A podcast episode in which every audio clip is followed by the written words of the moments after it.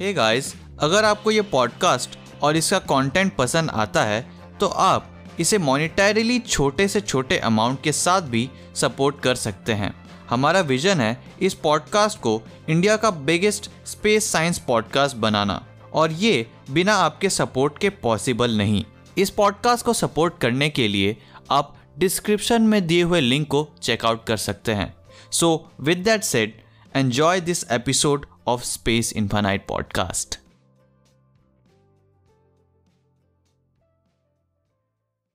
आखिर स्पेस का टेम्परेचर क्या है?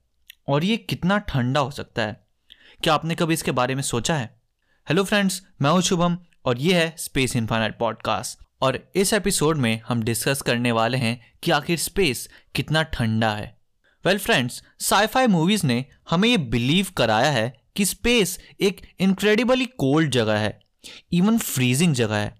बट फ्रेंड्स स्पेस खुद एग्जैक्टली exactly कोल्ड नहीं है। इनफैक्ट इसका तो कोई टेम्परेचर ही नहीं है।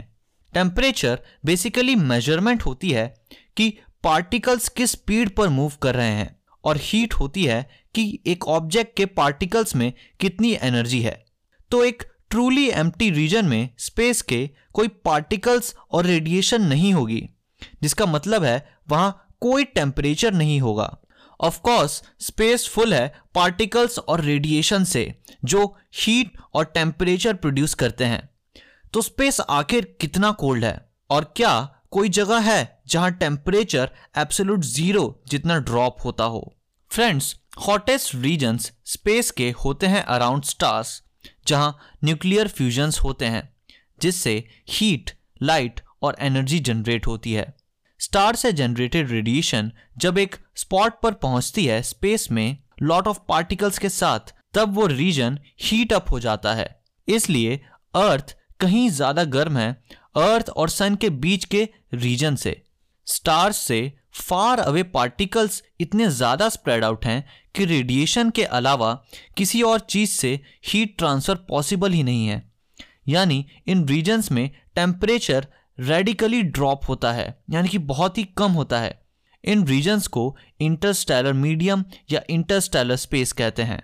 कोल्डेस्ट और densest molecular gas clouds interstellar medium में हो सकते हैं about minus two hundred and sixty three degree Celsius के अराउंड वहीं less denser clouds about minus one hundred seventy three degree Celsius जितने कोल्ड होते हैं।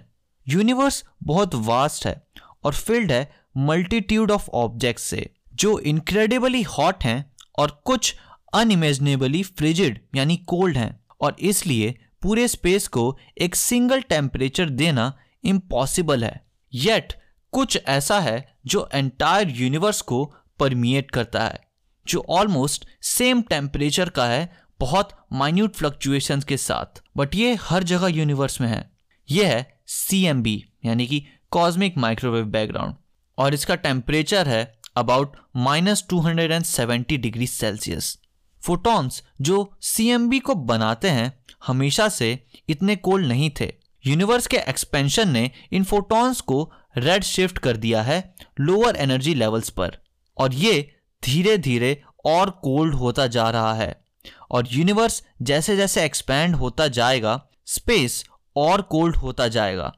और ये इस बात की ओर भी इशारा करता है कि यूनिवर्स आज जितना कोल्ड है, वो अपनी पूरी लाइफ में कभी नहीं था। और ये और कोल्ड होता जाएगा इसके एक्सपेंशन के साथ। So friends that's it for this episode and I hope कि आपको यह एपिसोड पसंद आया होगा। अगर आप इस एपिसोड को स्पॉटिफाई पर सुन रहे थे तो make sure to share with your friends and if you are watching this on YouTube make sure to give it a thumbs up and subscribe to the channel if you are new to the channel और मुझे आप comment section में बताइए कि हम और किन topics पर वीडियोस या फिर ऐसे पॉडकास्ट या फिर इन टॉपिक्स को और कैसे इंटरेस्टिंग तरीके से डिस्कस कर सकते हैं thanks for watching and stay tuned to Space Infinite.